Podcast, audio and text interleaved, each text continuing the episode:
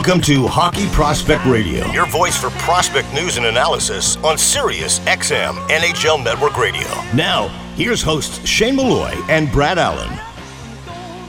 Welcome to season 18, episode 30, and it is our 2023 U18 World Junior Championship review show powered by Instat Hockey, offering the largest data and video library of players, teams, and leagues worldwide, and Junior Prospect Hockey League, Western Canada's newest developmental stream for student athletes looking to take their game and studies to the next level at juniorprospecthockeyleague.com. So, Brad, when we last left off, we had not really discussed the quarterfinals, the semis, or the medal games.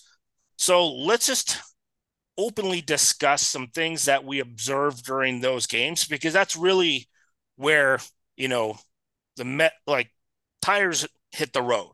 And i think you have to weight those games much more heavily than what you saw in the preliminary games leading up to it. In that respect just from a team standpoint oh let's let's look at it from an overall tournament standpoint. So i've been covering the u18s for uh decades um, and I've been to the event more times than I can I can count. And I don't recall seeing a weaker pool collectively amongst the different countries in terms of talent that I saw at this U18s. Now, obviously, two of the reasons why is Russia wasn't there and Belarus wasn't there. So there's, I think, obviously, Russia is a top end team, and Belarus is a really competitive team amongst the bottom four of that group that's generally there. So I think that was a factor. Um, I also thought, and I think you agree with me, that the Finnish team was a weaker collective group in terms of overall skill than I've ever seen. So I think that added to that as well. And I think parts of uh, Canada's team wasn't as strong as it could have been. And that's just simply because players are not available. CHL playoffs are going on, and other players just didn't come because for various reasons. So I think if you collectively put all of that together, I look at this as a collective group, and it's not as strong as tournament as the past. Thoughts on you know my observations of that? Yeah, I couldn't agree more with you. I think um, we're not the only ones who would think that. I, I talked to some executives and scouts at U18s who wholeheartedly agree with us that this was the weakest U18s arguably ever. Um, it's just not the same without Russia. It's just that simple. Without Russia in the pool, it's just it's just like the U20s. I mean, the U20s was great this year, but without Russia, it's just not the same. Russia on paper was the best team going into that event, and now we'll never know, right? If, if Russia right. if Russia was there, what would have happened, right? Would Bedard have ended up doing what he did? Uh, so it's one of those situations where this U18s, I, I, mentioned this last time, but I'll mention it again, which is that from a scouting perspective, you can't weight this tournament very heavily this year relative to previous seasons. Um, the, the big thing with this event is that this is really a two headed monster. You had Sweden and the States versus everybody else. And that's all with all due respect to Canada, but we talked about this too. That Canadian team had very little chemistry. The structure wasn't there. The back end was uh, very green when it comes to international resumes. And um, Bjarnason really needed to show up on uh, in terms of goaltending. He did. He needed. He had to be great, and he had to be great, and he was not not remotely average, let alone yeah. great. So it, it's one of those situations where. Uh, Canada was really fighting an uphill battle just to remain relevant to this event, and it was, you know, pretty apparent that uh, that um, you know even before Bjarnason went down with his injury, he wasn't playing well you know, in when he was going up against Sweden there. So it's one of those situations where this event still had some relevance, but not as much as previous seasons. I guess would be the way to put it. Well, and also I think it it it becomes more glaring in Pool B in Pool B. So you have United States with Finland and Switzerland and Latvia and Norway. And in a normal year, so if Belarus and Russia were there, Latvia and Norway are not there, most likely. Or Germany. Yeah, no, they're not. One of the, but two Ger- of those. The, the other thing too is Germany has has really started to develop, much like Slovakia, right? You're starting yeah. to see a lot stronger teams. Last couple of years, you have really high end talent coming out of Germany, and that's a fantastic thing. Unfortunately, this was one of those down years. Yeah, so when you bring them into the tournament, like, it's just different, right? It's cyclical, right. and it's going to happen. But I mean, so. I thought the, the U.S. just feasted on Pool B, and mm-hmm you know, you got a really skewed view if you you if you haven't been following these players or you don't follow the U18s on a regular basis, I think you got a really skewed view of like how strong Team USA was. So not only are they're in a, t- a really weak pool, they are the U.S. national team added a couple like a you know a couple players, 90% of it 95% of that's the US national team they play together all year they had a couple added a couple players from the the younger team but this is a group that should come in and be the favorite every year simply just based on their chemistry and the time together and their structure and the coaching staff. They should be the most dominant team. Then you put them in a they're in a pool by no fault of their own, but they're in that pool where they can completely, utterly and dominate teams. They can sleepwalk through half the games and still win by five or six or seven goals. So I think that skewed this entire tournament leading up as you got into the semifinals. Because even, you know, who did who did the states end up playing? That anybody that was significant until they got into really the quarters and semis. You know, I thought the Czechs gave them a, a run.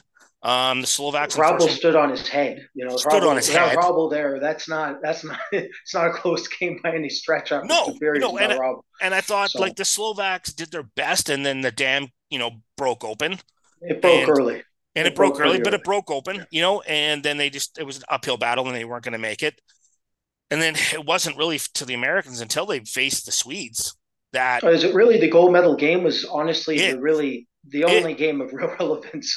And it was a great the bronze medal game was good too, but yeah, the, the really the, the, medal games were the only really relevant games. Thankfully, in turn, I mean, I think it's they were relevant in terms of evaluating players and weighting it specifically for the upcoming draft and taking notes for players for the 2024 draft.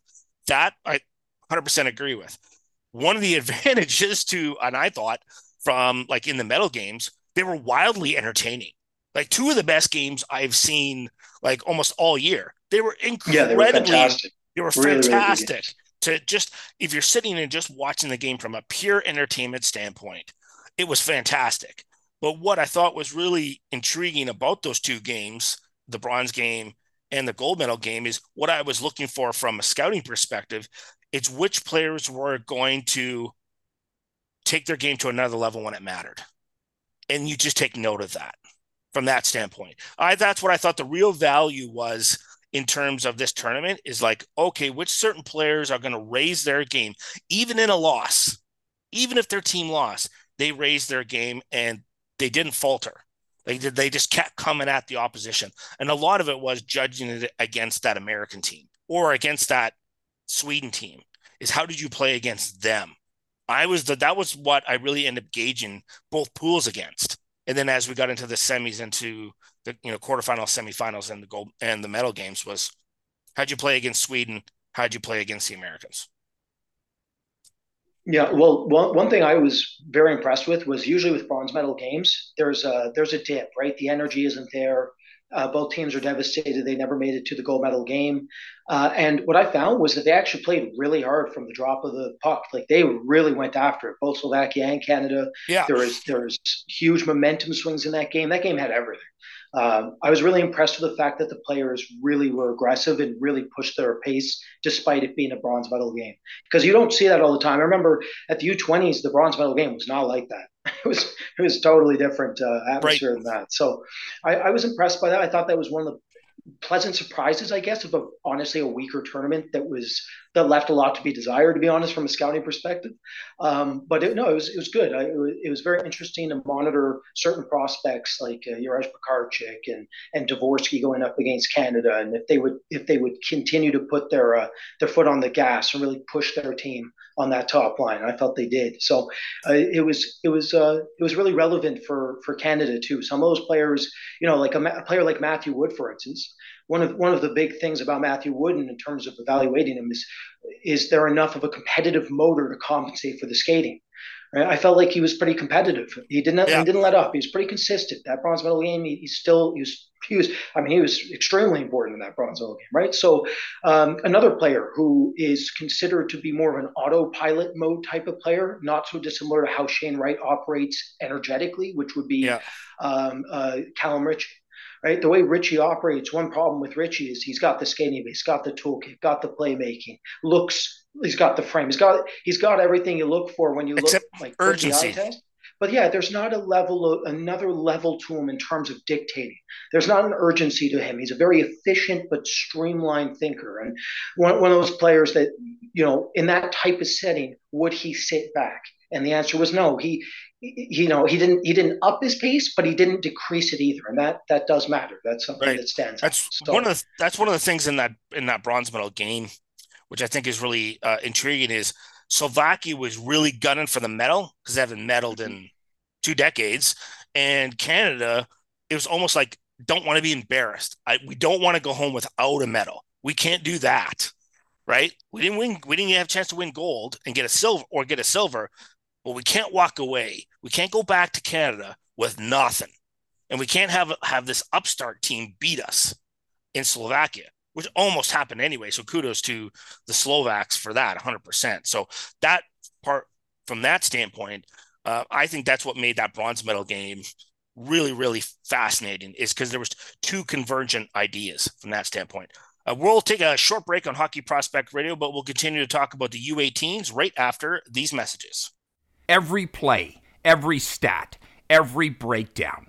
On their own, they're essential, but altogether, they're undeniable. Introducing Hudl Instat, a new advanced data platform that integrates with Sportscode and every Hudl product you rely on to create an all in one data powerhouse. Hudl Instat's advanced tagging and next level stat reports help you develop your team, and its global film library helps you find the missing piece to get the most out of every second of film. Visit hudl.com backslash HPR to learn more. The Junior Prospect Hockey League is Western Canada's newest elite developmental stream for student athletes looking to take their game and studies to the next level. The JPHL features professional coaches and skill development coaches, along with comprehensive practice, game, and academic schedule, allowing athletes to be successful in a more cost effective model compared to similar hockey and school programs. To learn more and see why the JPHL is the ideal choice for your student athlete and family, visit juniorprospectshockeyleague.com. Outside Edge has built a reputation for guiding hockey players toward their potential and provides on and off ice development programs for hockey players. Outside Edge Hockey Development operates all programs on the philosophy of quality over quantity. Our strength, skills, and mental coaches understand the demands of the game and use this knowledge to develop strength, speed, and energy systems so our athletes can reach their potential. The Outside Edge programming features KPI based strength and conditioning programs, skating, and skill development sessions for pro, junior, midget, phantom, and peewee. Contact us today at outsideedge.ca.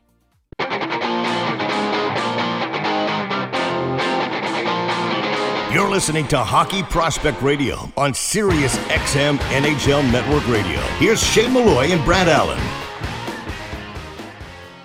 We are back empowered by Instat Hockey, offering the largest data and video library of players, teams, and leagues worldwide. This is our 2023 U18 World Junior Championship review. We're now happy to bring on Jason Bukala, uh, who was at the tournament as well to talk about. So, just Jason, want to get your overall thoughts of any players that jumped out to you in terms of because I know sometimes it's hard for us to not go into a tournament with expectations, and you try to set those aside and just see what transpires. Was there anybody or players um, that jumped out to you, non goalies, that made an, that made an impression um, from your standpoint and said, I'm going to go back and just watch this guy, you know, maybe on tape again and just sort of like have some second or third looks. Yeah, you know what? It's it's uh, it's one of those things, uh, guys, where um, you know you want to rely on the body of work for the whole season, but at the same time, you want to see how these uh, these players can perform uh, at the biggest event for most of them at the end of the season, and how they're prepared and how they can go to another level hopefully. Um, so with that in mind, I mean, there's a couple of guys from, from Europe that are from European teams that really impressed me. Uh, you know, I thought that uh, Otto Stenberg, the captain in Sweden, was excellent the entire tournament. Um, he's a bulldog, shoots the puck a ton. Um, you know, plays with pace, uh, good detail. He really improved I, on my personal ranking. He's rising. He's a, he really improved his ranking with me. Um, I think that he's a player that can play in a variety of roles. And uh, the nice thing about him is that he very rarely. I can't recall a night that he took off for me the entire season. So he, he's like a no doubter in my mind, and and I appreciate that from him. Um, but boy, can he shoot the puck too! Like he zips pucks from all over the place. Like flank, middle of the ice, doesn't matter. He gets a look at it. He's he's ripping pucks. So he was the guy. I thought Dalibor Dvorsky really improved his stock last week.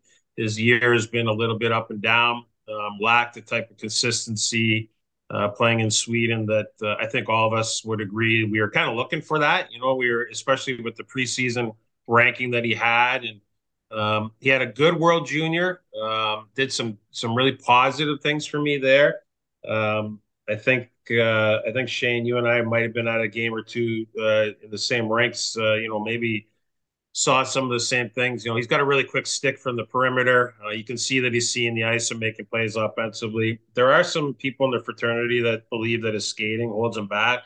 I don't have a huge problem with his mechanics. I think that if he puts in the work, he should be able to get another 10 to 15 percent out of that stride. Um, and he's he's got some zig and zag to his game, similar to like Zach Benson does uh, playing in Winnipeg, um, where they're not you know prolific on straight lines, but they've got that deception moving east west at times, and and that can open up some space. So um, that's a little bit of a mouthful, but two of those guys uh, they really stood out for me. Um, there were some other guys. Uh, I know Brad was there the whole time too, so I'll defer to him for the next couple of guys because I could I could go on forever here with another twenty guys if you wanted me to. So I'll, I'll let Brad talk. Uh, yeah, well, to, to your point with Dvorsky's running mate, um, Juraj Pekarcik, I thought put himself on the map here for for people if they hadn't seen him before. Um, incredibly competitive, six-two power forward, who's the youngest player in the draft. Uh, mechanically, skating wise, I guess it would be uh, falling the Dvorsky camp where that would be the weakness, but he's Dvorsky's a much better skater at the same age. Um, yeah. But yeah, Kar- Karchik skating needs to improve. Uh, one one uh, aspect to him I, I, talked to Jason with when we were at the event together was the the uh, puck possession, his ability to handle the puck without losing it and be efficient with it. What I found coming into the tournament that he was more efficient, and then I felt that there was an adaptation phase here where he's going up against the best quality competition he's faced. But by the end of the tournament, uh, I thought he was starting to get more comfortable with his puck handling, starting to hold the puck on uh, uh, uh, in the tight areas at the right times, and actually managing to uh, to maintain possession longer than he was initially. So I felt like Pekarcik certainly looks like a interesting depth piece. Um, I thought he already did, but I think that holds now out of the U18s, though there is a ton of work to be done. Um, in terms of player who I really felt solidified his draft stock, I know Jason's a big fan of him. That's Tom Willander. I thought Willander had a very good event here. Um, there, the, the big question mark with Lander coming in was how he would look against some of these top teams like the States when he's under pressure. Um, there's a lot to like with Lander, right? He can really skate, he can handle a puck, and he can move a puck. The, the question mark is can he get in sync with the forecheck and know when he should actually move a puck under pressure or when he should skate the puck? Uh, in Rögle, it's been mixed for me, myself personally. It's been mixed. Internationally, it's also been a bit mixed. I was hoping to see more clean, efficient play style here, and that's exactly what he brought to the table. I thought he was very good against the program. I thought he was very good overall. Arguably the most consistent defenseman on Sweden. That's saying something when you have Pellikka there and you have Lindstein. Um, so I th- really think Tom Willander did did a lot of work. See, I'm glad you brought up uh, Willander because that was the guy I was going to jump to right away. But uh, you know, another guy that I thought, and you mentioned him, Brad, was Lindstein. He was another defenseman I wanted to really see what sort of like cap off his season for me in terms of, of that standpoint. You know, Brad and I, you and I have talked about him quite a bit on the show, and it was really about I wanted to solidify in my mind what what was he going to be at the NHL level because he's six foot. He's going to be about 200 pounds, you know, and is he a high offensive guy? No. Is he going to be a, like a hardcore defensive defenseman? No. Like what was his spe- what was his specialty going to be at the NHL level? And it's really is he a jack of all trades? He's a guy that you put in the middle of your defense core of like that number four that kind of binds the top three with the bottom three. And he's that glue guy in the middle that a coach can put on the ice when things are a little bit more chaotic and you just need to calm things down, but give your top guys a rest. Thoughts on on him as well, Jason? Uh, when you know, I was really impressed with him. I'll give you a comparable. Um, he is going to be for the team that drafts him the same as what Brock Faber is going to be for the Minnesota Wild. So, Glue guy, yeah, yeah, he's going to be. Uh, you know, he's gonna he's gonna you know he's going to move pucks. He's going to potentially contribute a little bit of secondary offense, but you have to watch this kid very, very closely to appreciate his brain and how he defends and how he's organized from the offensive zone all the way to his net. So against teams like the U.S., for example, when when he's playing against their top line and they're you know cheating the neutral zone or they're jumping the rush with speed, um, he's really proficient at defending from the middle of the ice out. So he's he defends from the the middle hash to the to the boards. He's he's not a guy that gets outside the dots in the neutral zone and gives the middle of the ice away. And then if a guy tries to get to the edge, he's really agile and smooth enough to to keep him to the perimeter. So he's just a really smart, efficient two-way defenseman. Um, teams clamor over each other to acquire these types of players and trade. He's a he's a four. He's a three or a four on a good team. He's not a one or a two on a good team, but he'll make a ton of dough and have a long career right in that role. So even strength, matchup guy, kills penalties. He won't be a power play guy in the NHL, and it won't matter. Yeah, I, I, agree with Jason on that front. He's for me, he's a very efficient puck mover. Who it's not the primary assist rates from the line that's going to get him his production. It's all about his A twos when he's getting stretch passes out efficiently, and then he's sending his team in transition. He's the the thing with um, Theo Lindstein relative to a lot of the other players in this tournament is he has mo- the most professional experience. He's played up with uh, uh, system the entire, almost the entire season. So it's one of those situations where you expect him in a tournament like this to to dictate at times, be the most poised, the most mature player on the ice, the player that plays with the most structure. Right? Some of these players are not very used to having to play with structure before. You see a brilliant talent like Celebrini, for instance, on Canada. Like he's he's just trying to take over games, and but he's only ever played in the USHL. He's never played in a league like the SHL, which is a very good pro league. So it, from that perspective, from a scouting perspective, kind of changes how you're trying to to look at some of these players and, and what you're expecting to see from them. Uh, one player I will say put me in a question mark phase with him, which I, you never want to the end of the season. I might have to go back to the drawing board and figure him out. Is Anton Wahlberg?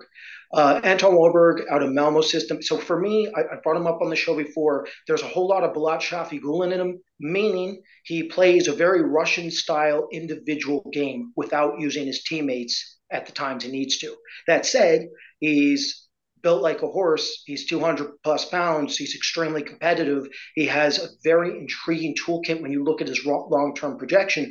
I thought at this event, he showed flashes uh, and especially the gold medal game, I thought he was very good there. Flashes of a player that if he can learn to play in a team oriented structure and recognize when to use his teammates, then you might really get an interesting depth power forward. Um, and I had no time for him before coming into this event, but I was told by one of my scouting colleagues that he had improved in the SHL when I had not seen him. Um, I had seen him primarily in J20 when he's really just the, the decision making was not at the level you needed to be. So for me, he's one player now that because of the U18s, I have to go back now. I have to go back to the SHL. I have to I have to go back to the drawing board and figure out what to do with him. So he was uh, he's a riser for me. I have to be honest about him. Um, you know, I especially in the gold medal game, I thought that it was his most uh, quality performance of the season. It was well rounded in a lot of categories. Power around the around the wall, um, sneaky off the rush one on one. He's a big body. He's long, right? But I mean, he he can do some things with the puck off the rush that are. He, but he is perplexing. There are some shifts that you're going to look at him and you're going to wonder about his uh, his skating at times, and then other times he's going to have this some pop to it, and you're going to say, "Oh, you know, there's nothing to worry about." And and then you know there are some other times, like you just uh, said, Brad, where you you he carried the puck a couple times. He carried the puck off the rush. He got to his backhand side down the kind of um, the, a little bit on the perimeter, and there was some backdoor support, like some late support coming, but he didn't. He wasn't able to recognize the late support. He saw things on straight lines on the like parallel to him, but he didn't really feel some some secondary support coming. So there's some things there that uh, I think you've identified very well, but big body. I think he's a three in the NHL with better than secondary scoring upside. There's a lot to like for sure. We're going to take a short break on Hockey Prospect Radio. We'll be back with more analysis from the U18 World Championships right after this message. Every play, every stat, every breakdown. On their own, they're essential, but altogether, they're undeniable. Introducing Hudl Instat, a new advanced data platform that integrates with Sportscode and every Hudl product you rely on to create an all in one data powerhouse. Hudl Instat's advanced tagging and next level stat reports help you develop your team, and its global film library helps you find the missing piece to get the most out of every second of film. Visit hudl.com backslash HPR to learn more. The Junior Prospect Hockey League is Western Canada's newest elite developmental stream for student athletes looking to take their game and studies to the next level. The JPHL features professional coaches and skill development coaches, along with comprehensive practice, game, and academic schedule, allowing athletes to be successful in a more cost effective model compared to similar hockey and school programs. To learn more and see why the JPHL is the ideal choice for your student athlete and family, visit juniorprospectshockeyleague.com. Outside Edge has built a reputation for guiding hockey players toward their potential and provides on and off ice development programs for hockey players. Outside Edge Hockey Development operates all programs on the philosophy of quality over quantity. Our strength, skills, and mental coaches understand the demands of the game and use this knowledge to develop strength, speed, and energy systems so our athletes can reach their potential. The Outside Edge programming features KPI based strength and conditioning programs, skating, and skill development sessions for pro, junior, midget, phantom, and pee wee. Contact us today at outsideedge.ca.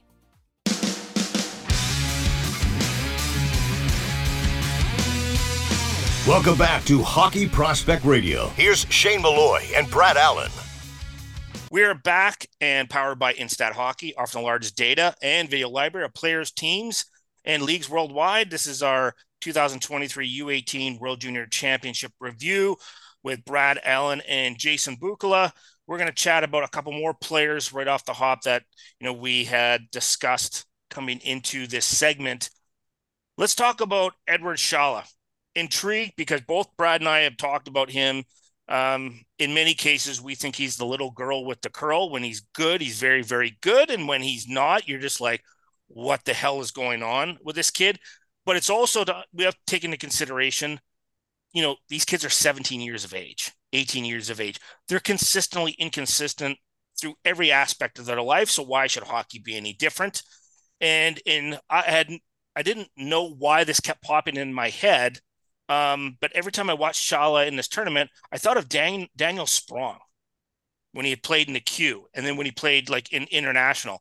I'm just like, God, he reminds me of Daniel Sprong. So uh, I'll start with you, Jason. Thoughts on Sale's tournament and what you took away from his game in this, uh, you know, especially the games against the hard competition. Yeah, when we start to talk about body of work on a player for the uh, entire season, starting in the Hlinka to now, um, he's a guy that I fall back on for body of work. Um, I have to be honest with you. I thought he was pretty pedestrian last week. Um, as a matter of fact, I, I, I, thought he looked like he was out of gas uh, for much of the time that I watched him. So, um, you know, he's uh, he he jumped at us at the Hlinka with his offensive look and what he can do with a puck, and certainly, uh, you know, on the power play um, at the World Juniors, he morphed into you know, he still played, uh, you know, some some significant minutes and a significant role, but he also was more dialed in defensively. Like he had to really take care of things in, in all three zones. Here, he was kind of caught in the muddy middle for me. I have to be honest. He was one of the more um, I don't want to say disappointed because you just you just you explained it really well, Shane. Like you have to be careful, right? And and his support around him on that team compared to say the American team, for example, where he would have been sheltered and even if he was a little bit off, he probably still would have produced more to his identity. Um, he just uh, he's a two F on on projection that played like a three and a half last week, or he, his range from a two he ranged from a two to a four last week with what I with what I saw it was it was kind of uh, it was off. Yeah, I uh, agree with Jason. I the, there is a difference of opinion between me and Jason with this player, which which is interesting. Just for you know uh, contrast sake, um, I have not been as big a fan uh, throughout the season. I, I have found his uh, Five Nations performance to be somewhat similar to U18's performance here. Um, I am more worried about his ancillary skill set. I think would be one way to put it. I I don't I don't love how this player functions in transition. I do see the vision. I see the talent level. Uh, he's a smart player. Um, but that's it's you know it's funny on radio segments we don't have too much time to break that down but intelligence can mean, mean a lot of things like he sees the ice well but in terms of some other characteristics i look for i feel he falls short at times um, but at this event the, the big thing for me was he had to be the backbone of that team offensively he had to really carry this team i think this tournament is a good representation for me of his season suggesting he's more of a complementary piece um, that said I also think that in terms of raw projection, I, I ta- talked about this with Jason. when We were at the U18s together, and that's I think there's another level of physical development that this kid needs before we really know how he's going to operate. Because at times he looks like he could develop into a hybrid power forward, and when that when that player shows, then I'm interested then I'm interested. When he's looking like a passenger and a complementary uh, primary playmaker, that's when I'm less interested. And to me, at this event specifically, that's how he how he felt.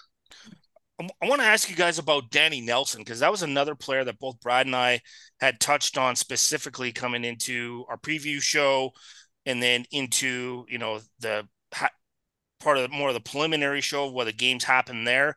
Thoughts, Jason, on Danny Nelson and and I think sometimes players like this, and I and I kind of go back to Trent Frederic, where you kind of get overshadowed by these really like highly offensive players, and sometimes you you kind of miss the value in the player, the other sort of secondary players at the program, and that is there's a benefit and a detriment to the program in that respect. Talk about Danny in that situation. Well, first of all, that's absolutely true. I mean, there's only one puck, and that team is generally, well, not generally, they're just so talented every year, and it limits the role for a guy like a Danny Nelson. Having said that, um, you know, he ended the tournament with four and three, and he was a glue guy um, for that group, especially in the gold medal game. I mean, took all key defensive zone faceoffs, started the scoring track through the slot for a tip goal. The the U.S. didn't look like they were um, poised to even come back in that game. To be honest with you, like their top six guys were um, kind of stuck. They weren't really accomplishing much. And then you get a guy like Nelson who gets them on the board. The other things that he did were all the little things that make you win or enable your or give your team a best opportunity to win big games. You know, uh, blocking shots, uh, getting in the lane on the penalty kill, um, and there was some some long stretches where he didn't roll over the boards just because of game scenarios. So um, he is uh, a prototypical 3F for me on on projection at the NHL level. Um, he's got size. He moves well. I think he's got some secondary scoring, but I don't think it's going to be really a huge element of his in the NHL. But the detail and the other things that he brings and the character, really good. Yeah, I totally agree with Jason. I feel like the gold medal game almost encompasses exactly what he has to be at the NHL level. He's just He's going to shut down opposing teams. He's going to chip in offensively when his top guys aren't going. He's he's diligent. There's a ton of attention to detail. He's going to make big shot blocks if he needs to, win key draws. He's a big body, and uh, he's a, he's a complementary scorer that you don't have to worry about. And that's something I think from a public perspective we should maybe touch on a little bit. Is does you know you look at a player like Eduard Sale. We're talking about long term projection. Yes, there's more upside, but you have to project further out in some instances of how he has to develop offensively, and you have to look at it from a perspective with Danny Nelson. You you know exactly what you're getting. Now, I'm not suggesting you draft Sale or uh, Danny Nelson over Sale. What I'm suggesting is Danny Nelson at this tournament showcased already to us as scouts exactly the way he needs to already play. And that's not the case with some of these other players. And that that does matter when it comes to rankings, when it comes to projection. Um, when you know Jason's done this in real life as opposed to uh, you know us just getting to talk about it or do fantasy. And I'm sure one thing will, Jason will, will, agree with me on is like you, it's way it's way nicer when you get to draft a player when you don't have to drip sweat in the middle of the night wondering if he's ever going to play And that Danny Nelson represents one of those players where Jason gets to sleep easy. And that really goes a long way. It's one of the reasons you see players like Trent Frederic drafted a little bit higher than you would think based off of upside. Yeah, Nelson's not going to sneak into the first round or anything like that. But if he gets uh, selected in the second round, it's largely in part because that team knows exactly what they're getting and they're very comfortable about it. Mitigating risk in your, especially in your first two rounds of your draft, that's it's really critical. Want to ask about um, Aram Minnetian uh, on defense because he was another player that both Brad and I touched on coming into the tournament, and it was really when you projected him out is what what is he? What's he going to be if he does make the NHL? Thoughts on you know this entirety of his not only his year but what you saw throughout this tournament because he I'm he he's going to force me to go back and watch more film in that yeah, respect I, because of what he did. Yeah, I I, I think I'm probably in the same category. Uh, he really impressed me. Uh, call it late fall uh, in at the program. So I would say uh, coming out of the uh, Five Nations in Plymouth, and then after that, he really impressed me. And I thought there was going to be um, more offense to his game because he, he did have a little bit of risk reward. He was jumping and trying to make more plays in the offensive zone. Um, and then his game really fell off detail wise for quite a long stretch for me, to be honest with you. His pace was there, his compete was there, his detail wasn't, and um, and I had some concerns. So fast forward to this tournament, and let's talk about the gold medal game again, and you know compare him to Nelson. Wow, great effort from this kid. I mean, he was arguably their best defenseman in, in that uh, gold medal game. Hudson was electric for me. He was the whole tournament, but um, you know, two way, uh, uh, occasional transitional defenseman. Um, but I'm leaning more two way. Um, still have some concerns at times with him identifying his first best option on an outlet. Um, but having said that, he did things like chip it off the window and out if he had to. But here's the best part tracked back, kept up. Like he's got no problem keeping up speed wise, but got in the lanes. Some huge shot blocks. He made a couple of blocks in the last two minutes of the game. And the first, actually, last shift of regular uh, of the of last Sweden's on the power play. I think like three seconds left in the game. Big shot block, and then the first shift in overtime, another big shot block. Of course, the team goes up the ice and they win it.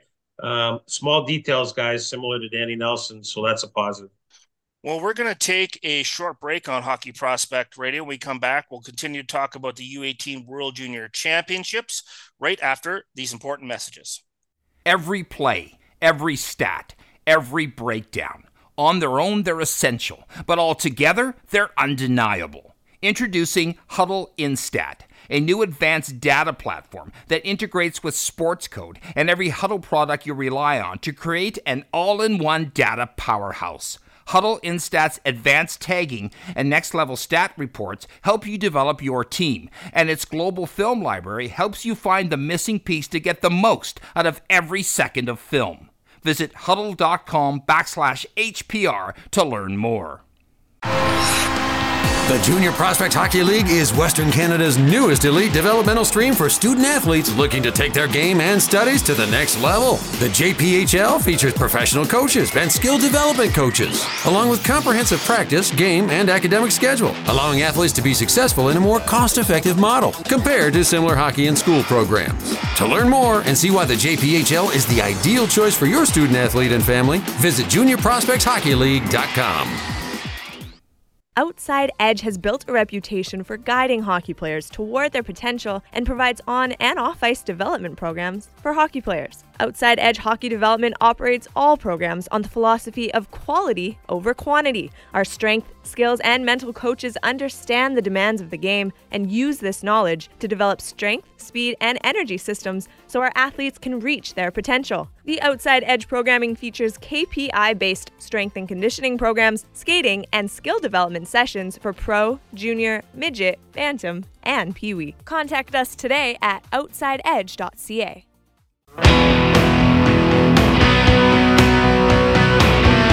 Prospect news and analysis. This is Hockey Prospect Radio with Shane Malloy and Brad Allen. We're back again talking about the U18 World Junior Championship. Let's talk about Team USA and the big four forwards that obviously got all the attention coming into the tournament, and rightly so, coming out of the program. And Will Smith and Gabe Perreault, Ryan Leonard, and Oliver Moore. Now, the the big line with Smith, Leonard, and Perreault pretty much ate up everybody in this tournament alive offensively. Uh, and then Moore was on uh, another line uh, by himself with Carey Terrance and Ryan Fine. And, you know, Terrence plays it with the Erie Otters. So there wasn't a lot of like chemistry in that respect. And I thought for the most case, I thought Moore really carried that line. He was a line driver and was really on an island by himself. But let's start off in terms of some context and perspective, because I know, you know, in obviously in the media, there's a lot of talk about how offensively prolific, especially the big three were in Smith and Leonard and Perreault. But if you sort of just even break it down on a cursory level, if you look at how weak Pool B was, and I mean it was the weakest pool I've ever seen in since I've been covering prospects, and this is my 24th year. I've never seen a pool this week. So when Smith and Leonard and Perreault go against Norway, Latvia, and Switzerland, that's where they made their hay and their points. So Smith had 20 points, but 11 of those points happened to come against Norway, Latvia, and Switzerland. Leonard had 17 points, but 12 of those were against Norway and Latvia and Switzerland. And Gabe Perreault had 18 points, and 11 of those points happened again go against Norway, Latvia, and Switzerland. So I really what I when I gauge those players, I gauge them against those four games they play played against Czechia, Slovak, Finland, and Sweden. And arguably, Finland, that was the worst team I've ever seen them bring in terms of talent to a U18s. So you can almost like, I don't want to push them into where Norway and Latvia and Switzerland are for in that case, but still diminished. So this is where I think context and nuance really matters, Jason, in that respect. And this is where I give Oliver Moore a lot of credit he only he had five points against the three weak teams of Norway, Latvia, and Switzerland, but had four points against Finland, Czechia, Slovakia, and, and, and Sweden. So he played pretty steady throughout that tournament with two players he normally doesn't play with, and he had to drive the line and didn't get first unit power play. So it, it when we talk about how we weight performances, I think you know just from that basic analysis, I think it really sort of changes perspective of like, oh maybe I need to go back and go watch those performances against those tough teams specifically to see what Smith and Leonard and Perreault really did. Thoughts on that? Well, I think you summed it up pretty nicely. I mean, the, the big three, if you will, that top line, obviously, even the, the best teams um, had a hard time containing them. Even when you break down those statistics, um, you know, they, they still played to their identity um, at, a, at a pretty elite level. I will say this that um, I really felt that in the hardest game of all, which was the gold medal game, that um, especially um, Smith and Perreault um, compared to Leonard, they really were were held, um, you know, to the perimeter. They weren't getting um, very much time and space to do the same things that they were thriving. You know, they everything was taken away. Sweden was a proficient, like they're a really good defending team, real smart, hard defending team. So it did tell you something, Shane, that uh, you know they're going to have to go to another level with their drive uh, against uh, uh, defenders like that, where Moore is a consummate play driver. Like he's always he'll he's a bulldog. He's built like a, a fire hydrant. So he plays a 200 foot game with pace. Um, and even you know, and he's used on the penalty kill. This kid absolutely empties the tank, so he's noticeable for his pace and his compete and his drive all the time. The other two or the other three guys, there's a little bit of opportunity in their game. Leonard not as much as the other two. For me, Leonard's more complete up and down the ice than than Smith and Perreault. So I think you're onto something there. That type of uh, it's a fascinating statistical breakdown. Those are the things that scouting uh, meetings we'll discuss here uh, in the next couple of weeks for sure. Yeah, it reminds me of the debate with I remember recent years Mitch Marner, 75% of his production at the OHL level was against the bottom bottom uh, I believe quarter teams. And then Marco Rossi was a very similar situation. And so from a scouting perspective, I think what you have to do is, is you basically have to systematically look and break down their points and then figure out which ones are actually translatable and which ones aren't. Uh, and that's a long and painful scouting process. I remember doing it with um, uh, it was the first rounder out of Calgary uh, that, that got called up this season that uh, Sutter decided not to remember his name. I can't remember. Pelletier. Pelletier. Um, yeah. Pelletier, a lot of his goals were very much net front. And uh, Jakob's not a big kid. And so from a scouting perspective, he was one kid, one kid I was like, huh, I wonder how many of these can actually be translatable. So we have to pick those apart. With, with Smith and Perreault, I feel like, you know, you, the big difference for me, Jason, is that when you look at Leonard, he, he plays a very hardworking, honest game. It's much more streamlined in the right way. Where with Perreault and Smith, incredibly dynamic, very creative, but when their creativity is faltering or when they're not being efficient enough, I feel like they don't understand when it's time to just play the right way, if that makes sense. And you saw that that's in that gold medal game. They they seem to, in fact, get drowned out and get a bit lost when they're when they're you know 180 degree no look spinning backhand passes through through uh, three skates weren't working for them. Uh, they, they, let's put it this way. In my write up of the Black with Will Smith, there's I just wish there was a little more hard skill where he would sometimes just drive.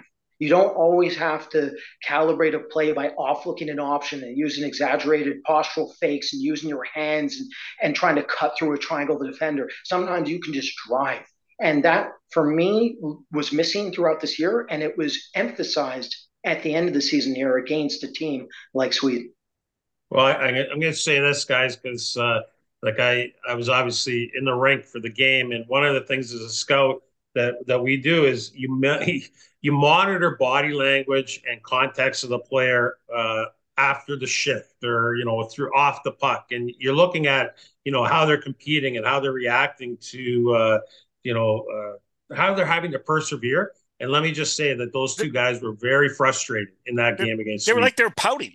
They were a little pouty, yeah. They, you know, they were sulking a little bit. There's no question. Yeah. I mean, they uh, they didn't want to be up on the big board after one of those shifts because uh, you know it showed it off. But uh, hey, listen, the body works unbelievable. Uh, they're they're fantastic talents, and uh, I'll I'll end it with this. Uh, I'm I'm based out of London, and I I was able to watch a kid by the name of Patrick Kane in his draft year, and there was a lot of times that Patrick Kane didn't come below the red line here in, in London defensively, and uh, he turned the, out to be a pretty good NHL player. So. Yeah, in the end, it doesn't sometimes matter, and this is what happens not only on this program, but you know, in the scouting community, we get to a point where we start to really nitpick, yeah. and you know, we're nitpicking that twenty percent, which is in the end of the day, when they get to the NHL they're going to have line mates that complement them and erase that 20% for the most part.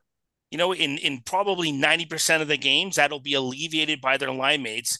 And at the end of the day, when we're sitting around in like in a roundtable discussion like this, our nitpicking, be, I don't want to say it becomes irrelevant, but the amount of weight that we put on it in our nitpicking doesn't really matter and which is why I wanted to bring that up too, because I wanted to open it with this and then close it with you know that commentary because all three of us have caught ourselves in that respect of nitpicking a guy, and we just go, okay, at the end of the day, is it really going to matter?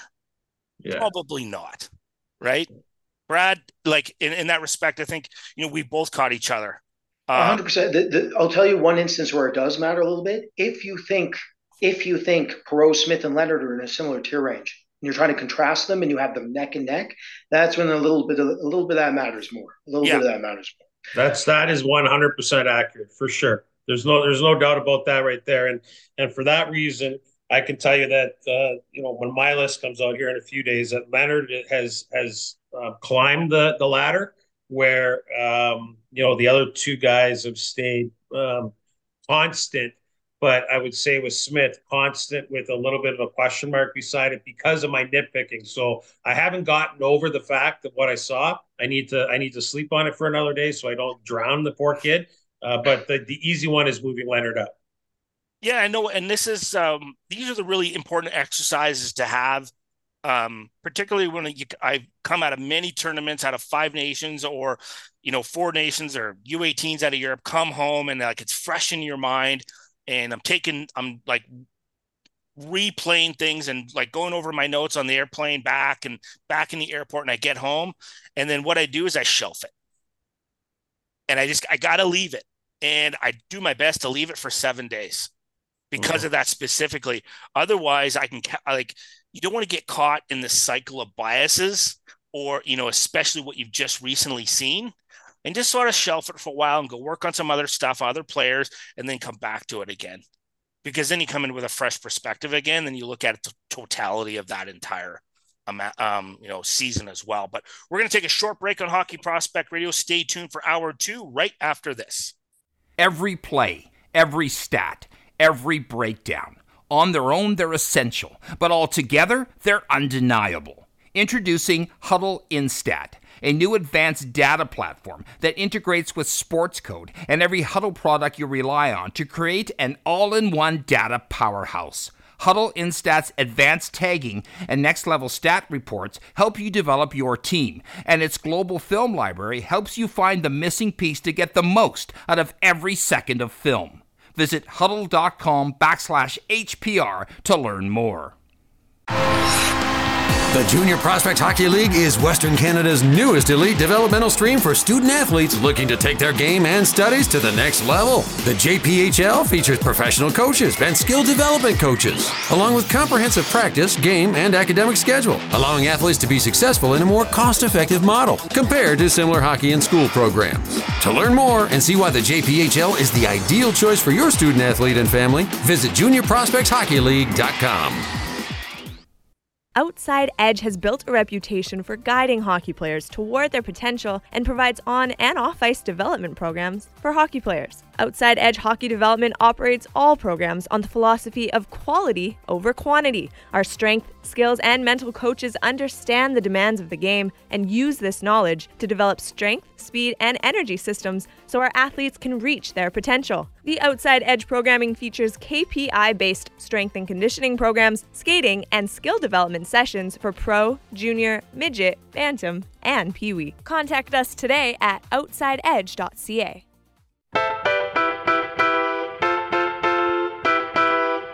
Welcome to Hockey Prospect Radio, your voice for prospect news and analysis on SiriusXM NHL Network Radio. Now, here's your hosts, Shane Malloy and Brad Allen. We're back on hour two of Hockey Prospect Radio, powered by Junior Prospect Hockey League, Western Canada's newest developmental stream for student athletes looking to take their game and studies to the next level. This is our U18 2023 World Junior Championship review with Brad Allen, myself, and Jason Bukala. Uh, let's talk about the goalies. This is where I'm going to leave it to you, gentlemen. I'm going to say a name and let you roll. I wasn't a goalie. I don't scout goalies. I was a defenseman. I just wanted you to stop the puck, right? And yell at me when I'm screening you. Um, so the, the technical aspects is not what I'm strong at, but I can certainly recognize when mental and emotional attributes are starting to either rise or fail in those those particular players. But right off the hop, I certainly want to want you guys to talk about Hrabal and his performance because uh, I think Michael Hrabal for me was one of the top goaltenders in this tournament because he there was no off nights for him. He had to actually constantly battle it was like if he didn't bring his A game, his team's lost. They're going to lose. They're going to lose. And he, you know, he comes from a team that wasn't very good in the USHL either. So, you know, he faced a lot of rubber. Thoughts, Jason, on him initially throughout this tournament? So, uh, riser for me um, overall. His statistics uh, don't jump off the page like some of the other, like the Augustines, for example, and the uh, um, the Erliden in uh, in Sweden. But I mean, those are the two gold medal finalist teams too, aren't they? And uh, you're exactly right. I mean, uh, Czechia, uh, you know, they were under duress uh, um, more often than not in the tournament, and there were some lopsided scores, but not because of him, I'll tell you. So if we break down his game, he's a giant in the net. He's an absolute monster. Um, plays with good uh, crease composure. He's uh, rarely, well, he's never outside the paint. Like he doesn't have to be, right? So he can play deep in the net at his size. Um, his lateral push isn't as quick as Augustine's, but again, because of his stature, it doesn't have to be as, as fast because pucks hit him more than they're going to hit other people. I really liked his focus. I thought that uh, he kept uh, pucks close to his body, so he ate more than than he pounded uh, back out in the slot or secondary scoring areas. I mean, I I just thought he was he was really good. There was really I didn't leave with any concerns about his game. As a matter of fact, I left and I was thinking about on the plane yesterday that if, if he's in in the U.S. net or the Swedish net or even Team Canada's net for that matter, um, you know, how much better even does his game look at that point when you're not having to stop 20 grade A's, you're only having to stop maybe 10. Makes a huge difference. Um, he's going to be, uh, I know he's ranked, I believe, second in North. Is he first or second in North America on Central? It doesn't matter. Um, I think Augustine's gone by him, but he's uh, he for me is the second best. Uh, oh, Bjarnason's one. He's uh, he's uh, the second best option out of North American goalies coming out of this tournament for me. Yeah, Rob, yeah, I, I, agree with you, Jason. Like he he raises draft stock to me, and it's. It, I remember Shane. We talked about this before. Out of any player here, where I really felt they needed to to show a good performance, it was it was Hrabal because he was starting to dip a bit in Omaha's system. I think a lot of that has to do with fatigue. When you have a six-six kid who's seven, 18 years of age with that frame, and in this position in net, you're really dealing with conditioning issues down the stretch. You really are. And you know, I know sometimes it sounds like an excuse, but like look no further to the evidence here at this tournament. When he was against the program there uh, after the second period, there was already, I believe, 40 plus shots that he was already uh, had, he had not stopped, but had come his way, and you really started to see the fatigue set in, and that's when mistakes and mental errors are going to start to creep up. And um, what happened was he started just remaining in his reverse VH way too long. His, his post integration, he was just he was just he he would not get up at the right times, and that was offsetting his positioning. So um, when you look at that aspect of it, that's totally correct right? Conditioning is one of the easiest things to correct, so no problem there. The other that's less correctable but very important for him to mature through is uh, when you look back in the preliminary round against Canada. Uh, he was locked and loaded. He looked excellent in, pra- in warm-ups, and then he gets in the game against Canada. He was very good, and then Colby Barlow had a beautiful shot down the down the, the wing on him that was an excellent shot. And it's one of those situations where I wish he was able to uh, forget about the shot a little quicker, forget about that goal a little quicker. Because the very next high danger chance was against Matthew Wood. And what happened? It's 2 nothing now. The momentum's really shifted. He started to collapse. Technically, he started to fold a bit. Um, from a goaltending perspective, those are the key critical plays where I really wanted him to make that save against Wood instead of instead of Klaus. If the first goal was on him, then you expect at this age for him to collapse quicker. It wasn't on him. Barlow just had a beautiful uh, shot, and you need to be able to goal. You need to know which ones you're supposed to get and which ones you're not, right? And that was one you really, really want him to just correct. So from that perspective, little work to be done, but he has everything. Uh, reminds me a lot. I told Jason this at the tournament. Reminds me a lot of Jacob Markstrom, but I agree with Jason's point when Jason said to me, "Hey, I think Markstrom is a little more athletic at the same age." I, I agree. So I would say maybe a fusion between Erik Portillo and Jacob Markstrom. But one thing, and Jason mentioned it, but it's a huge thing, is it's very rare for a player this size. You think this this kid and Damian Clara are the two biggest goalies available in this class. Clara loses his net way more often, and that is the usual consistent theme with the 17, 18 year old kid who's six six.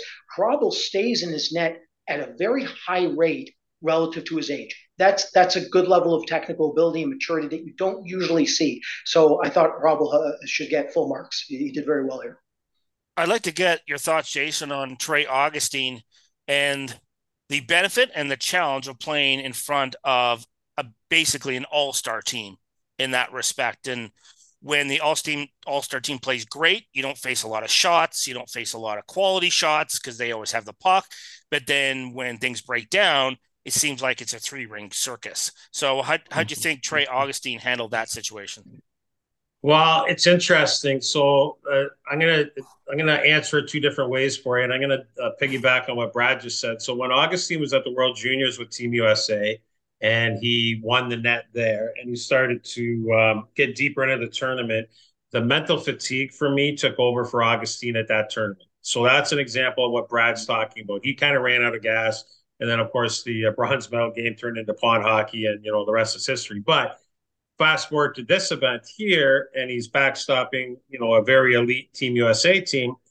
They relied on him to make huge saves at the most opportune times of the game against Sweden in the gold medal game, or they don't win the goal. It's just as simple as that, fellas. So um, things that I, I pointed out uh, leading into the gold medal game his focus was spot on. His uh, his positional play was excellent. Uh, rebound control for the most part was uh, was reliable. I would call it a few, uh, mostly on his glove side. I find that he gives a few more second chances on his glove side that uh, can be problematic. Um, but again, crease composure was good, played between the posts, but his lateral push is what stands out the most for me. Out of the top three goaltenders rated in North America, he's the quickest with his read, react, and push from side to side. He makes more saves, and I'm talking saves still in the paint not saves that you're outside the paint. And when a goalie gets outside the circle or outside the paint, he has a lot more. Uh, it's a longer way to track back to his post. So if he's on the right side, he's outside the paint. He's got a longer way to go to his left post. He plays in the paint, reads, reacts going laterally, and he made an enormous stop. I think with like uh, I don't know, thirty sec, twenty seconds left in, in regulation time against the Swedes to to basically give them a chance in overtime. I liked him a lot. He's coming out of this tournament as the number one rated uh, North American prospect for me. Uh, yeah, I agree with Jason about th- this was a huge tournament for me with Augustine because last year at the U18s, I felt like he melted a bit, technically melted, and then at the U20s, uh, this past season. I agree. It was it was there was definitely fatigue setting in, but he also technically folded. Um, this this gold medal game for me was everything. I really wanted to see him actually perform here, keep everything technically sound, maintain consistency. He not only did that. Without him, they don't win. Simple as that. And then we don't say that very often this year on the program. Usually it's the, the kids in, in uh, the forward lines there, the, the, top six that does all the work. Augustine really had to show up here or they don't get it done. And he did. He was mentally dialed in. He, he kept them in the game when they were down 2 nothing. And then to what Jason just said, he had that huge save, not an easy save in any way. And that, that's how it is. When you're, you know, I'm sure all of us here listening, we're all watching playoff hockey. You know, you, you talk about, uh, um, uh, watching Florida versus Boston, you knew Jeremy Swayman was going to have to make that one huge extra save in that in last minute or two. That's just how it goes, and that's what exactly Augustine had to deal with.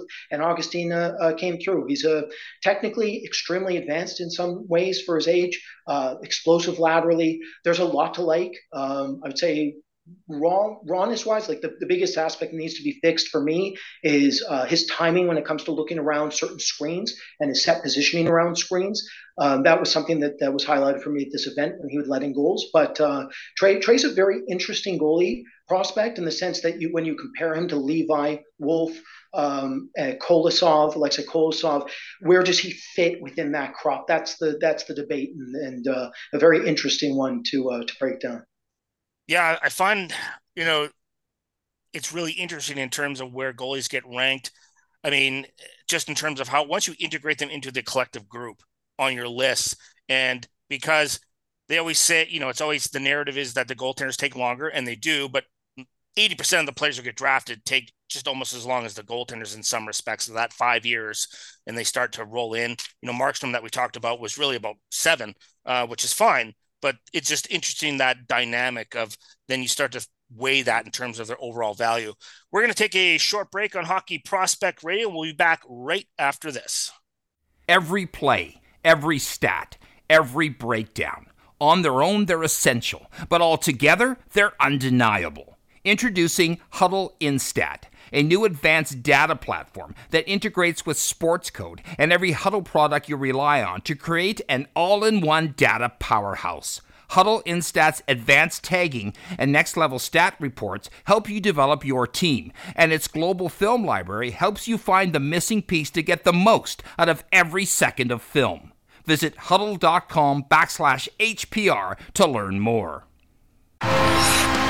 The Junior Prospect Hockey League is Western Canada's newest elite developmental stream for student athletes looking to take their game and studies to the next level. The JPHL features professional coaches and skill development coaches, along with comprehensive practice, game, and academic schedule, allowing athletes to be successful in a more cost effective model compared to similar hockey and school programs. To learn more and see why the JPHL is the ideal choice for your student athlete and family, visit juniorprospectshockeyleague.com. Outside Edge has built a reputation for guiding hockey players toward their potential and provides on and off ice development programs for hockey players. Outside Edge Hockey Development operates all programs on the philosophy of quality over quantity. Our strength, skills, and mental coaches understand the demands of the game and use this knowledge to develop strength, speed, and energy systems so our athletes can reach their potential. The Outside Edge programming features KPI based strength and conditioning programs, skating, and skill development sessions for pro, junior, midget, bantam, and pee wee. Contact us today at outsideedge.ca. You're listening to Hockey Prospect Radio on Sirius XM NHL Network Radio. Here's Shane Malloy and Brad Allen.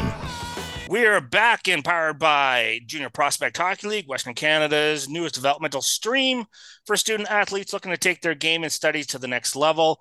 We're going to continue to talk about the goaltenders at the 2023 U18 World Championships with Jason Bukala and Brad Allen. So let's start off and talk about Carson Bjarnason for Canada and about his game. Like what you guys saw prior to coming into this tournament, and then what you saw in the situation in this tournament. And I give Bjarnason some leeway in terms of because I don't think Canada's defense was all that super talented overall. And there was a lot of opportunity for opposition forwards to get some grade A scoring chances against them. I agree with uh, some of that for sure. It, it, you know, he um, opponents had like he had to face more at times than some of the others, but you know, Hrabal definitely faced even more than him. 100%. So if if we want to just compare those two to start, um, you know, one outplayed the other by a wide margin. My thing with Carson is that uh, we had an opportunity. Well, I sat in on it, but Sam Cosentino, my colleague at Sportsnet, um, interviewed him at the uh, top prospects game. This kid's a fantastic human being, a great character, and I really believe that he's going to put in the work to try and get better. I get all that. There was some times there this year, you know, in Brandon where he could steal a game on one night, but uh, you know, I'll call it Friday night, but then on Sunday, you know, a couple of leaky ones might go in and so here's the positives and the negatives for me. The positive is he's a big goaltender who's um, got great character, and I think he's competitive enough to um, understand that you know you got to go to another level at the most uh, at the key times of the game. I, I, think he understands that and he gets that. Um, his his um, posture and his tracking going from side to side. Two things: he does lose his post more often than not, uh, or more often not. That's not fair more often than I'd like going from his left to his right, meaning that his right uh, skate and pad gets outside the post when he's pushing off, which opens up ice and uh, and net on his left side. Um, again, his lateral quickness in terms of balance um, and efficiency, he's got a little bit of a forward lean. If you watch tape on this kid, you're going to see him sometimes where he's making saves but then he's ending up on his belly for the second save, or he's leaning forward trying to sprawl out just to use his length, a la Dominik Hasek back in the day, type of a thing. You know what I mean? So, um, so technically, I, I need him to clean things up a bit. He's big. Don't make yourself small in the net, and I need him to be consistently able to come up with big saves for extended periods of time. So there's some talking to be done there. Yeah, to to Jason's point, I think you know, we've we've been talking about a lot of prospects that have, have really increased their draft stock in a way. You know, you're talking about Dvorsky and Stenberg and Hrabal. These players have done very well at this event. They've not hurt themselves. Bjarnason, to me, looked uncomfortable from the get go here. I, I don't really know why, but he he looked. You, you look at body language. You know, one one game I ran over to the side there just to be able to like be over the top of him just to read his body language and see what's going on. He just there seemed to be a lack of being able to dial in the only game I really thought that he looked dialed in and ready to go was against Switzerland. And, and when he had to really be good and perform well in that first period before Canada got going. That was that was the Bjarnason when we talk about the WHL performances where he stood on his head. He's looked exceptional despite being, you know, having 45 plus shots put against him. Those performances, he absolutely looks like a very interesting projectable NHL goalie. But as Jason mentioned, there was a tremendous amount of inconsistency. And that consistency was faltering and occurring more often as the season progressed. That's not so dissimilar to Hrabal. That isn't. And it also happens again with bigger goalies. Bjarnason isn't as big as Hrabal, but he isn't small either. Bjarnason's a pretty big kid. So it's one of those situations you really wish you saw a more focused and dialed in goalie who was able to perform at a higher level. Even even in the, the game against Sweden before he got injured, that second goal was unacceptable. You can't you can't have a, a, play where he loses track of the puck and then there's a relaxed stance coming out of the post. He's got to be in a set stance. He's got to be able to transition from a set stance to, into a into a butterfly and try to take uh, the lower part of the net away and, and integrate into his far post, right?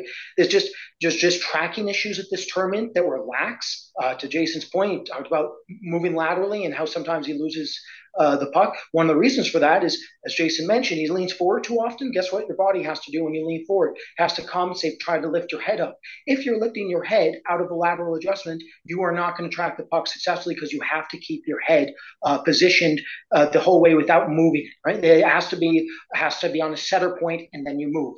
That's something Bjarnason has been struggling with, and that's not just the U18s. That's the season. So it's it, there are tracking issues, but for me, the mental focus, the mental inconsistency is the definitely the big issue here. And I thought he hurt his draft stock the most when in comparing him to the other top goalies with this event, like Hrabal and Augustine. It's clear that Bjarnason is the one that left us with more questions than answers. Um, it's you know it's it's one of those situations where the reason the goaltending is so difficult to scout, there's millions of reasons it's so difficult to scout. One of the main ones is when we're looking at uh, Otto Stenberg, you're looking at a player who's going to look very similar physically to to when he's 22. He's going to skate similarly. He's going to just fill out his frame a bit more, but you're going to see the same player. When you look at Bjarnason, we can modify and overhaul quite a few aspects of his set stance. That's just the position. If you looked at, I, I always bring him up, I'll bring him up here, perfect example. Elvis Merzlikins, if you looked at him at 18, at Bjarnason's age, you look at Merzlikins now at 24, 25, uh, uh, and when we came over Columbus and and uh, was working Manny Legace, they re-modified his entire set stance. They changed his whole glove positioning. He looked like a completely different goalie. Bjarnason's going to have to undergo the same modifications. He has to get bigger in the net.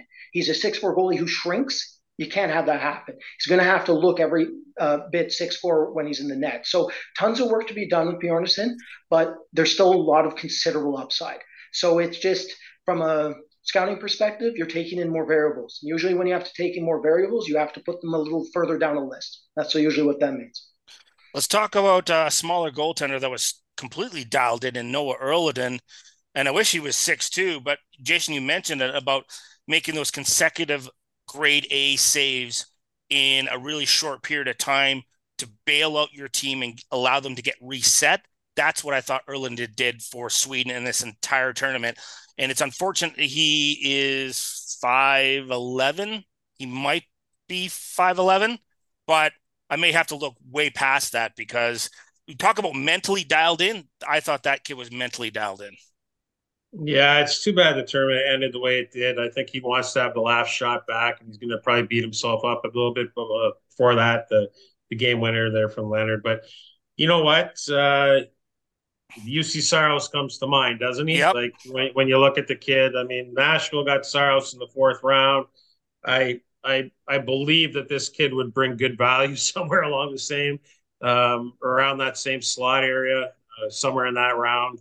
Um, you know, and somebody might take him earlier. I don't know. Un- he might even fall later. He's an anomaly to a degree because you have to be comfortable with the size. But uh, hey, structure in the net, guys, like great pads. He's a goalie. Some goalies, this is going to sound unusual, but some goalies, when they're kicking pucks out, it's like their legs are going to the puck. So they're like attacking the puck with their legs. Other goalies are like a back catcher when the ball's coming to them, they absorb the puck and direct it. This kid lets the play come to him and he kicks pucks out and does things, you know, just mechanically very, very well. I love this focus. He didn't, uh, he's got a great glove hand, no unnecessary movement. He can't afford to have any. Um, the one area is going to be the size. And if you look at like the tip goal that Nelson scored, even so, the puck's looking like it's tracking uh, right post. The, the tip goes against the grain towards the left post, but really it ends up in the middle of the net. That tells me that the body, even if you're trying, like if you're six four and you move a little bit to your right because that's where the puck's going, it comes back against the grain. Chances are it still might hit you. You might take a bite of that puck. When you're his size, you're not going to get that that chance, right? So Um, there's lots to like though. I, I don't want to discount him. He was he was great. Uh, uh, argument can be made that he was the best goalie in the tournament. To be honest with you. Do you guys remember at the Olympics when Kristers Gudlevskis was standing on his head against uh, Team Canada, and then they had the, uh, the the whistle because he had hydration issues, and he had took a two minute breather. He came back and he let in a goal within two minutes after that. He was like lights out, was looked like a stone wall there was a reset point and it was the wrong reset point. I felt like that's what happened with Erliden in the gold medal game when he made that huge glove save. He made the massive glove save, and then all his teammates came up and started tapping his pads. There was a big break within the whistle. I felt like he, he lost his focus after that point. I felt like he was a different goalie in that. He was fantastic the whole tournament, fantastic in that game, and he made that glove save, and he just didn't seem the same after that. And I, I feel like that that was the direct result of what Jason referred to with uh, the goal he really wished he had back, where Leonard Leonard sneaked it through uh, his armpit there at the end. Um, but yeah, very very interesting in the sense that you know I, I hadn't seen him in the regular season. Um, there's just so many goalies to get this year. Uh, he was not on the agenda, but yeah, he really put himself on the map as a, as a player. I'm gonna have to go back and look at more. Um, you know, the, the big thing with a goalie like that is if they're not perceived to be at Dustin Wolf or Devon Levi's level, then it's very unlikely they really get drafted. Uh, look where Levi and Wolf went, right? Like seventh rounders. Wolf is arguably the best goalie prospect in the game right now, coming off one of the best, most historic seasons in the history of the AHL. And uh, we all know what Devon Levi has managed to accomplish coming out of college, and, and look how he did uh, in his first handful of games there with Buffalo. So it you to what Jason said, you have got to be able to just be unbelievably structured at that size, and that is that is something this kid has. And that that's the first step. The next step is is he hyper reflexive enough, like a Juuse Saros? And does he explosively move laterally enough, like a Trey Augustine? And does he have the other intangibles you're looking for in terms of mental consistency? He certainly looked like he did at this event, but it's just one tournament. So there's a, a lot to unpack there, but he's um, put himself in the map where I'm going to have to certainly, uh, kind of in the same way Anton Wahlberg, I got to go back and watch Wahlberg more. Well, I got to go back and watch Erliden more now as a result of this tournament. One thing I'll say, Shane, before you before you go, is that uh, strategically, when you're drafting a kid like this, the development uh, timeline, because he is playing in Europe, that factors in your decision making too. So when you talk about a Wolf, you know he's coming out in two years, right? You talk about a Levi, he's unlikely to go to college for the full um, four years. Well, you're just not going to allow that to happen. Here, you got a guy that's going to play in the Swedish Elite League for call it at least another three years. The timeline is a lot different for this kid so you can put the work in with your development people to uh, to kind of manage that a little bit differently.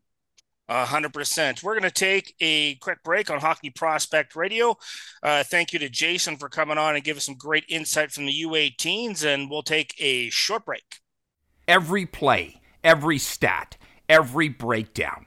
On their own, they're essential, but all together, they're undeniable. Introducing Hudl Instat a new advanced data platform that integrates with Sportscode and every Hudl product you rely on to create an all in one data powerhouse. Hudl Instat's advanced tagging and next level stat reports help you develop your team, and its global film library helps you find the missing piece to get the most out of every second of film. Visit hudl.com backslash HPR to learn more.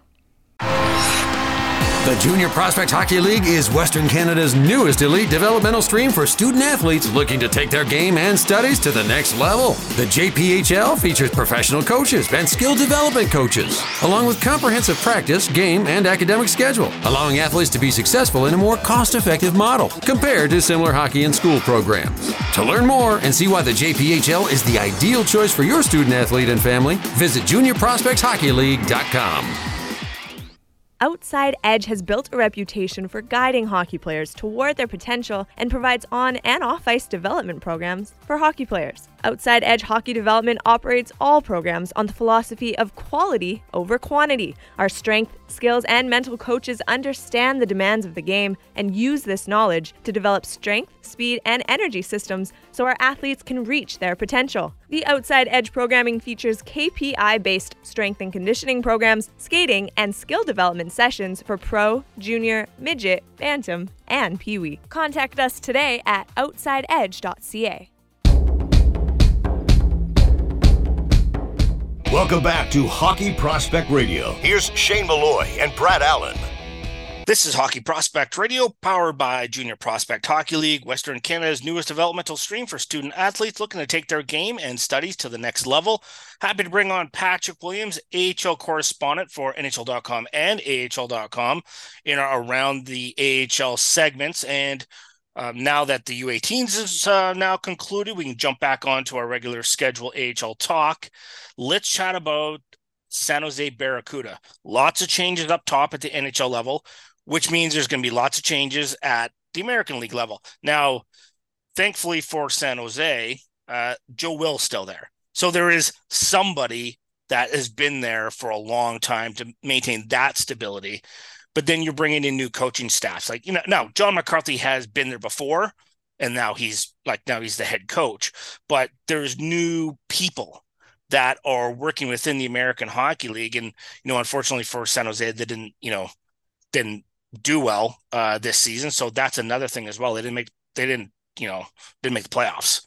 So there is an opportunity for San Jose to reevaluate what has been going on, and that's something obviously Mike Grier had discussed further, and that's what they're going to do at the NHL level, and they're going to do that at the HL level too. Thoughts on that transition because that's a I don't think people have really recognized the loss of Roy Sommer for this from a stability standpoint. I don't think people have recognized what happened in terms of the loss of stability and culture that he brought to the rink every day. And it was just accountability, culture. This is the way we do things the San Jose Sharks. Like that is a crater sized hole. Brought it every day for 24 years, going back to 1998. Four different uh, cities where the Sharks had their affiliates. 150 players that went up to San Jose through the years. Like it's strange to think of that whole operation without Roy being there, right? Like you know, so this was a the transition is probably it's probably a down you know downplaying it because you had new general manager come in, like you said, Mike Grier, new NHL coaching staff coming in, uh, new AHL head coach. Um, you know, just a, a total new, new development staff. Yeah. Like you know, you know, Todd Marchant comes in from over from Anaheim, so there's a shift there as well. So all those philosophies and what you value and how you go about your business, all your methods of operation, everything changed. And yeah, that even, is, even, that's that's there's some turmoil that happens in that even though everything is well intended and it could have a very good strategy and tactics are strong and you have the ability to pivot and you got some smart people, it's still that amount of change causes some chaos in adjustment for players and for the entire staff and organization. Sure, Every, everybody's learning their jobs on the fly. They're learning their own jobs, and they're learning how all those uh, different roles mesh together, right? Like so, John McCarthy, first year head coach, he had been development side. Obviously, he was a long time captain for the Sharks at the AHL level. That's right. Only 35 years old, still learning his his his coaching game and kind of um, and not an easy role to walk into either, right? Like this isn't a, situation where you're just taking over kind of a you know an operation. It's that's, that's like an NHL coach taking over after Scotty Bowman left Montreal. Yeah, that's and what so, I mean. That's the equivalent of what Roy Sommer is to the American Hockey League in terms of that coaching fraternity. He is the Scotty Bowman of the American yeah. League. And you're doing it with a lot at stake, right? So, like, yeah, you had William Eklund, seventh overall pick right. there. You had Thomas Boudreau, uh, second rounder who they're really high on, and yeah, you know, you're as a first year head coach trying to integrate them into the AHL, navigate them through all the the changes that come with that, uh, while also trying to learn your role, right? And you also have what 20, 25 other guys to worry about too. So they had their ups and downs. Um, uh, I'll give them credit. Like they played hard till the end. Like they went deeper into the season than maybe I thought they would. Um, and in terms of like, you know, they, they down the stretch they lost Eklund. Like first he was called up, then he was injured. Um, Boudreau or uh, I should say. I, I always say uh, Boudreau, but Bordeleau, you know, went up uh, to the Sharks. So, um, yeah, just a lot of a lot of change, right? And it's gonna going to take some time, right? Like rebuilds are not an overnight proposition, but you do have a good foundation there, right? With an Eklund and a yeah. Um, that uh, you know the Sharks if if they get it right, you you you have you have the makings of something there. So uh, I like that they they played hard every night. Like that was a team that uh, um that, you know you didn't see them they didn't see them turn in too many clunkers, right? Like you know they generally right. competed every night. So I think you know it, it's early, but the early the, the early signs I think are promising. Let's talk about the Springfield Thunderbirds and a new affiliate for the St. Louis Blues. So changes there as well. New players, new management.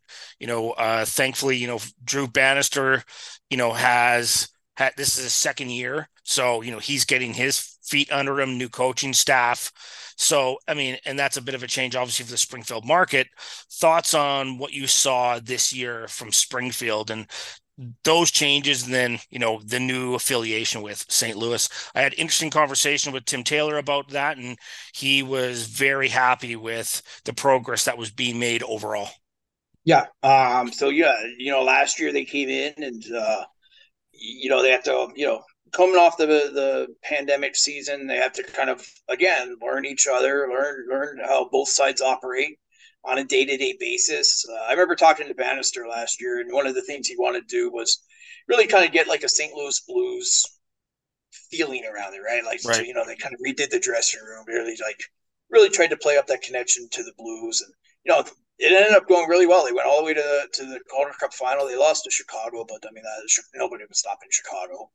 Um, so a lot of players got some good young, uh, some really good development time in the postseason. Uh, this year, you know, they were they were pretty solid, and then you know I thought they were going to, going to make some noise again in the playoffs. They had all their, their full contingent back for the most part, uh, with right. St. Louis missing. Joel Hofer, one of the top goalies in the league, you know, was in net, and then the you know it's the best of three playing around, and it's just it went off uh, it went off track uh, very quickly for them. They were outscored uh, thirteen to two in the right. Two losses and that was that. And i, I was surprised real, that hartford like yeah. took it to, like it's not a disrespect for hartford. I was just yeah. surprised that springfield i thought that was going to go three games for sure. Yeah. For sure. And so you know that that's definitely an opportunity lost uh, for the blues to get those players some real meaningful playoff time this year. Um, now you go home and that's not a you know well the season ended early for both yeah, right? right? So like now it's now what? Now you have five months of off season. You know, like uh, NHL teams don't like that, right? Like you want your players uh, out there playing, like competing, right? Like because you're seeing, you know, you're seeing what it's doing for the Hartford Wolfpack, for example, right? Like those right. young Rangers prospects getting now some, some real, um, real bona fide playoff time, and um, it makes a difference. We've seen it. How many times have we talked about this, right? Like you know, the, the difference a player from October to April, and then maybe if he can play into May and June, even that jump from April to May and June can be significant. So, um, yeah, I would have liked to have seen them go longer for their sake. Just, uh, I think it would have really like really made a difference. I think especially like you, you know, like you have a Hofer, yeah, you know, just some good young D there as well. So, uh, but that's the way it goes. Well, I mean that's, and I'm glad you, I'm glad you brought up Hofer because I think it's really important. That, you know, yes, it's always important at the NHL level to have a great goalie, but at the American League level, why I think it's even sometimes more important to have a great goalie in the American League is to insulate young prospect defensemen. Right, is just to give them somebody stable back there that they can rely upon, who's not going to be screaming at them, who knows that young defensemen are going to make critical errors. They're going to make mistakes and if every time you make a mistake, it ends up in the back of your net, that's a whole lot different than if you make a mistake and your goalie bails you out, right? Like, you yeah. know, like just confidence wise. So yeah, I agree. That that's huge. And that's and that's where the goalies and the D can get together and they have conversations. Okay, yeah. this is what happened next this time. All right, okay, this work. You know, they get into practice and they start talking about that, which is one of the reasons why I like that the American League dropped the number of games they play. Like honestly, at the end of the day, I like sixty eight if they could just play 68 games across the league, I know there's obviously differences in the number of teams and that offsets some things, but it really just gives them the practice time that's necessary at that level. Like that extra 14 games difference is huge. That could be like two games a month. That two games a month doesn't sound like a lot, but yeah. that's a that's a lot of extra practice dates in there from that standpoint. So I think that's really critical. Uh, we're going to take a short break on Hockey Prospect Radio. We'll be back to talk about the American League right after these messages. Every play, every stat, every breakdown. On their own, they're essential, but altogether, they're undeniable. Introducing Hudl Instat a new advanced data platform that integrates with Sportscode and every Hudl product you rely on to create an all in one data powerhouse. Hudl Instat's advanced tagging and next level stat reports help you develop your team, and its global film library helps you find the missing piece to get the most out of every second of film. Visit hudl.com backslash HPR to learn more. The Junior Prospect Hockey League is Western Canada's newest elite developmental stream for student athletes looking to take their game and studies to the next level. The JPHL features professional coaches and skill development coaches, along with comprehensive practice, game, and academic schedule, allowing athletes to be successful in a more cost effective model compared to similar hockey and school programs. To learn more and see why the JPHL is the ideal choice for your student athlete and family, visit juniorprospectshockeyleague.com. Outside Edge has built a reputation for guiding hockey players toward their potential and provides on and off ice development programs for hockey players. Outside Edge Hockey Development operates all programs on the philosophy of quality over quantity. Our strength, skills, and mental coaches understand the demands of the game and use this knowledge to develop strength, speed, and energy systems so our athletes can reach their potential. The Outside Edge programming features KPI based strength and conditioning programs, skating, and skill development sessions for pro, junior, midget, bantam, and pee wee. Contact us today at outsideedge.ca.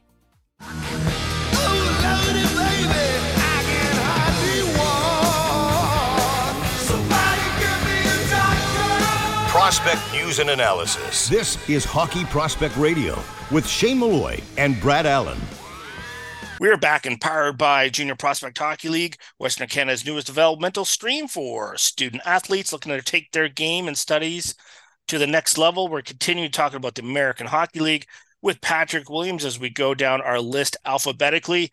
Even though we're in the playoffs, let's talk about the Syracuse Crunch. And we have talked about other franchises in the past that have had like this long-term stability, like you know the Hershey's and the Providences of the world who have like these long affiliations. Syracuse is another team that I put in that mix, even though they haven't had the same history, even though it's been a longer time frame. Just that how they conduct their business from a player development standpoint, coaching standpoint, stability of staff, stability of culture, stability of um, operations management. I couldn't find a better blueprint. If you want to look at a blueprint of an American League franchise and how to run it properly, go take a look at the Syracuse Crunch.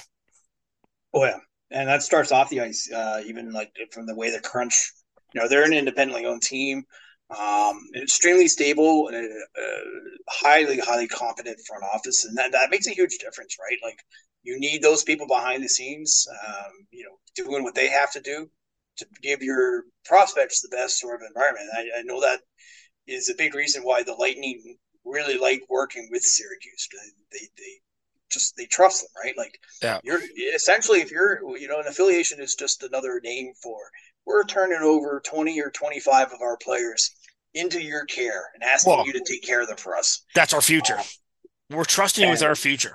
Yeah, don't, and uh, please you want to make sure that um, the people that are that you're handing those players over to know what they're doing, right? Yeah. Uh, on and off the ice, right? And, and giving them the best possible environment. So that's that's one part of it. And then the second part of it is obviously what the Lightning bring to that relationship. And you know, I think it starts with Ben Groulx. Yeah, um, which is the seventh seventh season there. Yeah, and, and yeah. you look at like look look at like the Darren Raddysh, right? Like Darren Raddysh was a real classic example of a player. He had gotten into his mid twenties. Um, his career could have gone a lot of different ways, right? Like, and he came into Tampa. You know, I spoke with him earlier in the year, and you know, like that was a big part of why he came there. Like, he just, you know, he really liked what they had to offer, and he thought that working with them could be kind of the difference for him. In, in is he going to be a lifetime AHL player, or is he going, to get some games? Guy? Yeah, and we saw what he did now. And he, he showed well. He showed he went really to well. Tampa for two months, played uh, played in the Stanley Cup playoffs. Uh, you know, looked right at home there. So um, he had a fantastic season in Syracuse while he was there, and uh, really translated it well up to uh, to Tampa. And now he's you know he's certainly certainly put himself into that conversation yeah. uh, for for a lot more with the Lightning going into next year. So I think it's just yeah he's a, he's the latest example, right? And we've seen this time and time again, right? Like Yanni Gourde, Carter Verhaeghe, and like you know environment like matters. Like, like I can't emphasize enough the environment a player is in matters like it is one of the biggest weighting factors that I have in terms of success of development of a player is the environment he is in. And when you have like like we talked about it already, like Benoit Groulx's been there for seven years. Uh, Julien BriseBois was the general manager there for seven years. Now Stacy Roest has been there for four, right? Like you couldn't ask for greater stability because nothing really changes in terms yeah. of how things are done and what your expectations are. And you know and they're really a meritocracy. Mm-hmm. like if you are the being the you're the best player you're getting called up and it doesn't like above a first round or second round pick. Yeah. We're if you're going to help us win you're coming up.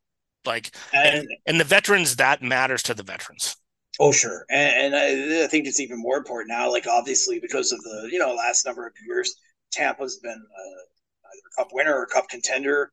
Um, you know, they've had to make some deals and, and, and you know, turn over draft picks and, and, and, move them out. So you're not getting necessarily that replenishment uh, picks coming in. So you have to, you, the ones you do have, the veterans you sign, the free agents you sign, you have to, you have that much more uh, um, necessity to, to yes. make those ones work.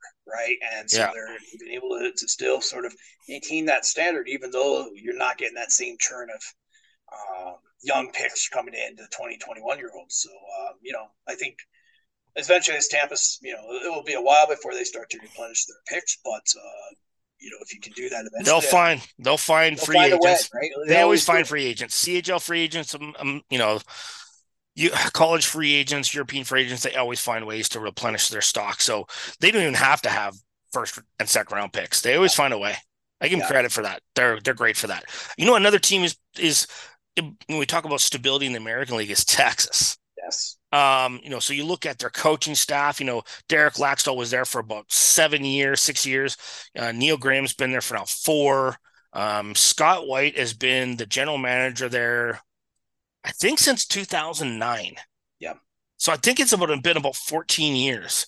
So, you know, and it's owned by very, very, very similar, almost like a Syracuse to the Western Conference. Yeah. You know, um, very similar template, right? Like, you know, um, meritocracy, you know, stability. Like, you even look at like the assistant coaches in Texas, right? Like Max Fortunus, Travis uh, Morin, two guys that you know were longtime veterans in Texas as players, and, and uh, shifted that over to the. Uh, um, you know, to the coaching side of the game, Neil Graham, for my money, one of the best young coaching prospects in the game right now extremely smart, extremely organized. Uh, I, would say Texas maybe plays one of the most structured games in the entire league, which is not easy to do. Right? Yeah, constant lineup changes, and um, I think the work he did with Thomas Harley, for example, right, was fantastic. Right, like you again, another player with a lot of raw talent, but it was completely kind of unharnessed, and you know he had to find.